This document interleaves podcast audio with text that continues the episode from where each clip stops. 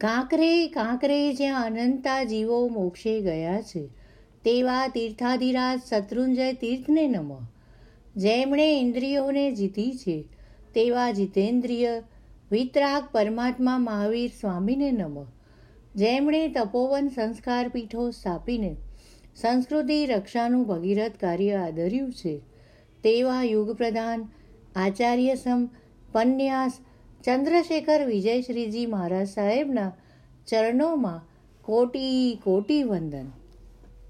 પ્રકરણ પાંચ, ભાગ બેમાં આપણે જેના હૃદયમાં કરુણા ઉદ્ભવી છે, જેને દુઃખીઓને જોઈને દુઃખી થયા છે, જેમણે ભગવાનના વહાલાઓ વહાલા લાગ્યા છે, એવા ભવિક જીવોના દ્રષ્ટાંતો સાંભળ્યા, એવા વધુ દ્રષ્ટાંતો. હવે પ્રકરણ પાંચના ભાગ ત્રણમાં સાંભળીશું. લંકાનો વિજય મેળવીને સીતાજીને હેમ ખેમ પામીને અયોધ્યામાં રામ પાછા ફર્યા. ત્યારે પશ્ચાતાપથી બળતી જડતી કઈ કઈ રામચંદ્રજીના પગમાં પડીને માફી માગવા લાગી. ત્યારે રામ તેને ઠપકો આપી શક્યા નહીં. ઉપરથી, મા મા, આ શું કરો છો? આપનો કોઈ દોષ નથી. આપે તો મારી ઉપર ઘણો બધો ઉપકાર કર્યો છે. આપની કૃપા થઈ તો મને ઘણું ઘણું જાણવા મળ્યું છે. કઈ કઈના હૃદયને કઠોર શબ્દોથી વીંધી નાખવામાં રામ અત્યંત કાયર હતા. રામ જો તેમ કરે તો માં કઈ કઈને કેટલો બધો ત્રાસ થાય, તેની કલ્પનાથી રામ ધ્રુજી ઉઠતા હતા. હવે એ શી રીતે બીજાને દુઃખી કરે? બીજાને દુઃખી કરીને પોતે જ દુઃખી બની જતા હોય તો? આવું જ શ્રેષ્ઠ સુદર્શનના સંબંધમાં બન્યું. પોતાની ઉપર બળાત્કારનો જૂઠો આરોપ મૂકી ચૂકેલી રાણી અભયાના વિષયમાં, જો બધી સાચી વાતનો રાજા પાસે સુદર્શન ઘટસ્ફોટ કરે, તો અભયાને સખ્ત સજા થઈ જાય. આથી જ સુદર્શન મૌન રહ્યા. અભયાને દુઃખી કરવા તે ધરાર લાચાર હતા. ખુલીને માર પડતો જોઈને ચેખોવ ધ્રુસકે રડતા હતા. જાણે કે ખરેખર પોતાના જ બર્થડે કોઈ હંટરો ફટકારી રહ્યું હોય. ચેખોવે આત્મોપમ્ય ભાવને જાણે આત્મસાત કર્યું હતું. પોતાને સખ્ત મારીને ભાગી છૂટેલા, ચોરોને પકડવાની કાર્યવાહી કરવા તૈયાર થયેલા ભક્તોને રમણ મહર્ષિએ રોક્યા હતા. તેમણે તે ચોરોને પોતાના ભાઈ કહીને કહ્યું હતું કે, આપણી જીભ, આપણા જ દાંત. હવે જો દાંત ભેગા થઈને જીભને કચડી નાખે તો શું હથોડી મારીને કંઈ દાંત તોડી નંખાય? કાદવમાં ફસાયેલા ડુક્કરના તરફડિયાઓનું દુઃખ અબ્રાહમ લિંકને જોયું. એ દુઃખી થઈ ગયા. પોતાના દુઃખને દૂર કરવા માટે પણ દુઃખને દુઃખમુક્ત કરવાનું અનિવાર્ય હતું. કપડાં બગાડીને પણ તેમણે ડુક્કરને કાદવમાંથી બહાર કાઢ્યું. અન્નિકા પુત્ર આચાર્ય ત્રિશૂળથી વિંધાઈ ગયા. એમણે એનું અસહ્ય દુઃખ જરાય વસમું ન લાગ્યું. પણ પોતાના લોહી માંસના ટુકડા નદીના પાણીમાં પડીને પાણીના જીવોને ત્રાસ આપી રહ્યા હતા. તે કારણસર તે ખૂબ ઉદ્વિગ્ન બની ગયા. પોતાના શરીરની ચામડી ઉતારી નાખવા માટે રાજાએ મોકલેલા મારાઓને મુનિવર ખંદકે કહ્યું, મારું ભલે મોત આવે, પણ તમારા કાર્યમાં તકલીફ ન પડે. તે માટે તમે જેમ કહો તેમ ઊભા રહેવા હું તૈયાર છું. ઝેર બની ગયેલું તુંબડીનું શાક જો રેતીમાં વિસર્જિત કરાય, તો કેટલી બધી કીડીઓ તેને ચોંટીને મરી જાય. આ ગણિત માંડી ધ્રુજી ગયેલા ધર્મરુચિ અણગારે પોતે જ તે શાક પેટમાં પધરાવી દઈને મોતને વહાલું કરી દીધું. સાવ બુઢો આદમી દમથી હાંફતો એક એકી ઈંટ ઉચકીને તેને અન્ય સ્થળે મૂકતો જોઈને શ્રી કૃષ્ણને દયા આવી ગઈ. હાથી ઉપરથી ઉતરીને જાતે એક ઈંટનું સ્થળાંતર કરી આપતા સાથેની સેનાના હજારો માણસોએ દરેકે એક એકી ઈંટ ઉપાડી. પેલા બુઝુર્ગનું કામ થોડી ક્ષણોમાં પતી ગયું. ભર યૌવનમાં વિધવા બનેલી સ્ત્રીના કરુણ કલ્પાંતથી ધ્રુજી ઉઠેલા રાજકુમાર અનંગ સેને રાજવૈભવનો ત્યાગ કર્યો. તે વિધવા સ્ત્રીનું ચિત્ત પરિવર્તન કરવામાં દિવસો સુધી કષ્ટ વેઠ્યું. પણ ના એમાં પૂરી સફળતા મળવાથી રાજકુમાર અનંગ સેનને કષ્ટ, કષ્ટરૂપ ન રહ્યું. જે બીજાના દુઃખે દુઃખી છે, સુખે સુખી છે, તે સજ્જન છે. બીજાના સુખે અથવા તો ઉત્કર્ષે દુઃખી થતો અને દુઃખે સુખી થતો માણસ મહાદુર્જન છે. ભૂલથી મુસ્લિમ કુટુંબમાં જન્મી ગયેલો હશે રસૂલ.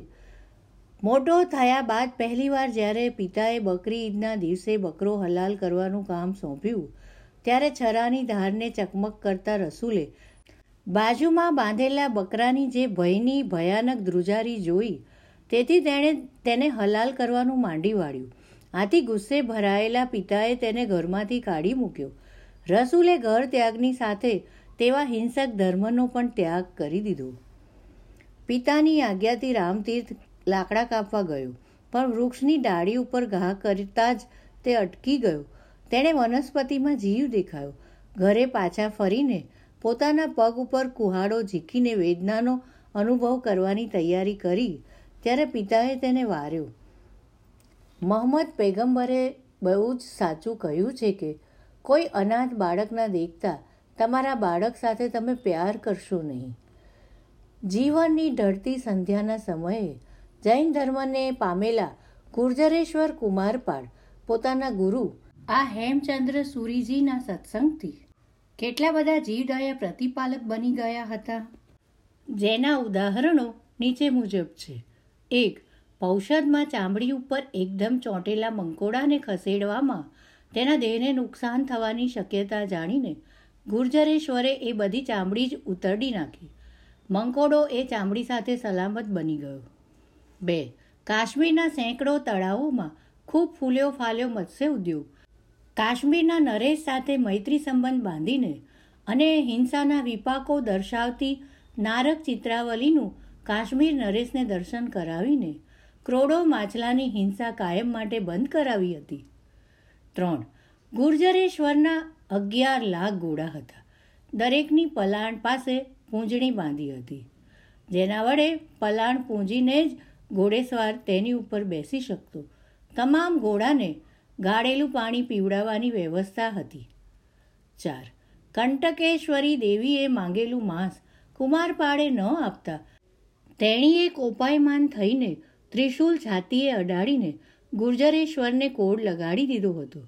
તોય ગુર્જરેશ્વરે મચક આપી ન હતી. પાંચ. જૂ મારનારનું ધન લૂંટી લેવાયું હતું. છ. મારી શબ્દ હાથે કરીને મશ્કરીમાં બોલનાર સગા બનેવી અર્ણોરાજ ઉપર યુદ્ધ લઈ જઈને તેને સખ્ત સબક શીખવાડ્યો હતો. સૂક્ષ્મ અહિંસાનું પ્રતિપાદન માત્ર જૈન ધર્મમાં છે એ વાત અજૈન લોકોને પણ એકમતે સ્વીકારવી પડે છે. આથી જ વિનોબાએ જૈન ધર્મ મેરી દ્રષ્ટિ મેં નામની લઘુ પુસ્તિકામાં જણાવ્યું છે કે સમગ્ર વિશ્વમાં અબોલ પ્રાણીઓ અને અનાથ ગરીબો ઉપર ક્રૂર હિંસાનું જે તાંડવ ચાલ્યું છે, તેને શાંત કરવાની તાકાત એકમાત્ર જૈન ધર્મના અનુયાયીઓમાં, જૈનાચાર્યોમાં છે.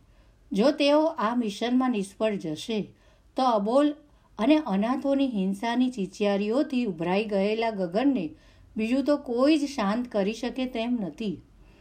વિનોબાની વાત તદ્દન સાચી છે. સાપના સૂપ, તીડનું અથાણું, પતંગિયાની ચટણી વઘારેલા કરચલાનું છીણ, અજગરનું સામૂહિક ભોજન. અરે, કેટલી લાંબી નોંધ આપવી. જીવ સૃષ્ટિનું કોઈ પ્રાણી માનવજાતના સ્વાદના સપાટામાંથી બાકી છૂટ્યું નથી. પાપિષ્ટ લોકોના સારા આરોગ્ય માટે તૈયાર થતી દવાઓની પાછળ કરાતા પ્રાણીઓ ઉપર ક્રૂરતાભરી રીબામણવાળા પ્રયોગો, જેમાં દર વર્ષે ચાર કરોડ સાહીઠ લાખ પ્રાણીઓને પાણીમાં શેકવા દ્વારા ઇલેક્ટ્રિક કરંટો દ્વારા કેન્સર વગેરે રોગો ઉત્પન્ન કરવા દ્વારા, ઉછાળીને પછાડવા દ્વારા, સખ્ત રીતે અંગોને બાંધી રાખવા દ્વારા, રીબાવીને મારી નાખવા દ્વારા ખતમ કરાય છે. આ બધું જોઈને જર્મન વૈજ્ઞાનિક મેકિન્સને કહ્યું હતું કે, પ્રાણીઓના નિશાસાની હાયમાંથી તૈયાર થયેલી દવાઓથી માનવજાતનું આરોગ્ય કદી સુધરે નહીં. કતલખાનાઓ, મરઘા બતકા ઉછેર કેન્દ્રો, ક્રોસ બ્રીડિંગ દ્વારા કતલખાના માટે કરાતું મોટા માંસલ પ્રાણીઓનું ઉત્પાદન, હુંડિયામણ માટે કરાતી લાખો ટન માંસની નિકાસ, મોજ શોખના પ્રસાધનો પાછળ કરાતી જાલિમ હિંસાઓ, કુકડા, કૂતરા, વરુ વગેરે પ્રાણીઓની કરાતી ભારે યાતનામય સ્પર્ધાઓ વગેરેથી આ ધરતી ધમધમી ઉઠી છે. એનો જીવલેણ ફટકો કુદરત પણ આખી માનવજાતને આપી રહી છે. હજી વધુ ભયંકર ફટકા આપશે પણ ખરી. યુદ્ધકીય ખૂનામરકી પણ કાંઈ ઓછી નથી. આખા વિશ્વમાં હાલ પચાસ હજાર એટમ બોમ્બ તૈયાર પડ્યા છે. ઢગલાબંધ વોર મિસાઇલ તૈયાર થઈ ચૂક્યા છે. માત્ર દસ મિનિટમાં વિશ્વયુદ્ધ પૂરું થઈ જશે.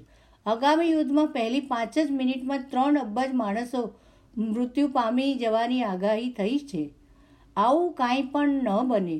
તે માટે એટમ બોમ્બની સામે આતમ બોમ્બ તૈયાર કરવા પડશે. વોર મિસાઇલની સામે પીસ મિસાઇલ ગોઠવવા પડશે. બે વિદેશી મહાસત્તાઓએ શેષપદી સત્તા અને મહાસત્તાઓને સાફ કરી દેવા માટે યુદ્ધો કરાવવાની માનવ સર્જિત ભૂખમરાઓ સર્જવાની, દુકાળો પેદા કરવાની, અતિવૃષ્ટિ કરવાની, દેશદ્રોહીઓ પેદા કરવાની વગેરે ઘણી ઘણી ભેદી નીતિઓ અપનાવી છે, જેનું ગણિત ભૂલ વિના બરાબર આગળ વધી રહ્યું છે. ઈરાન, ઈરાક વગેરે તમામ મુસ્લિમ રાષ્ટ્રો એ મહાસત્તાઓના સર્વનાશી રોલર નીચે આવી ગયા છે. ખતમ થઈ જવા તરફ ધસી રહ્યા છે.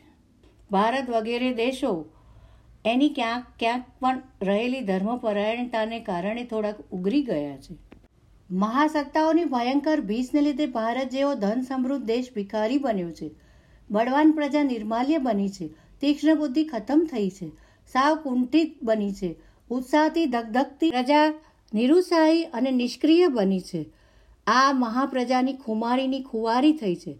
આથી ચારે બાજુ કારમી, ગરીબી, બેકારી, બીમારી, મોંઘવારી અને ગુલામી જોવા મળે છે. દિવસે દિવસે આ બધામાં પુષ્કળ વધારો થતો જાય છે. આવી જ કંઈક વધુ વાતો. હવે પછીના ભાગમાં, એટલે કે ભાગ ચારમાં સાંભળીશું.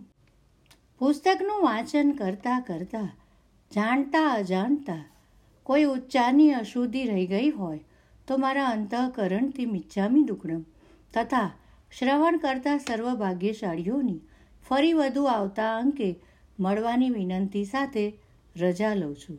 જય જિનેન્દ્ર.